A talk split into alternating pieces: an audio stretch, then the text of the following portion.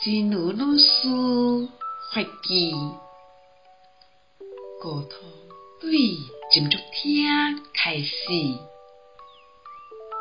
每一个人拢会当作沟通的高手，心爱学会尊重别人，毋通硬要甲家己的观点说服别人。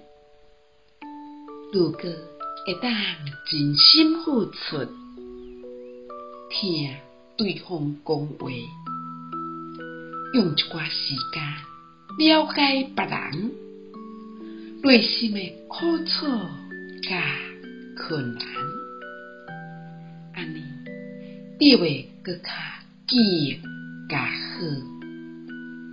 因为你愿意做伊忠实的听众。有一天，当你讲出透彻明确的见解，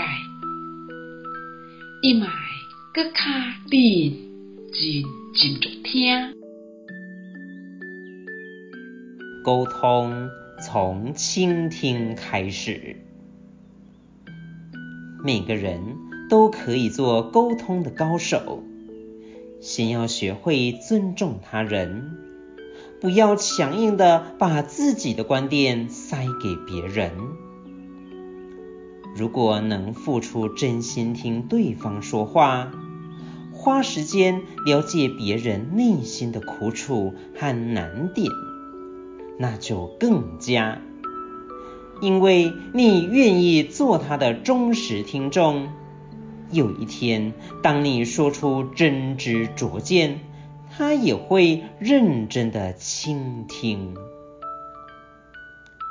希望新生四季法语第一百七十一则。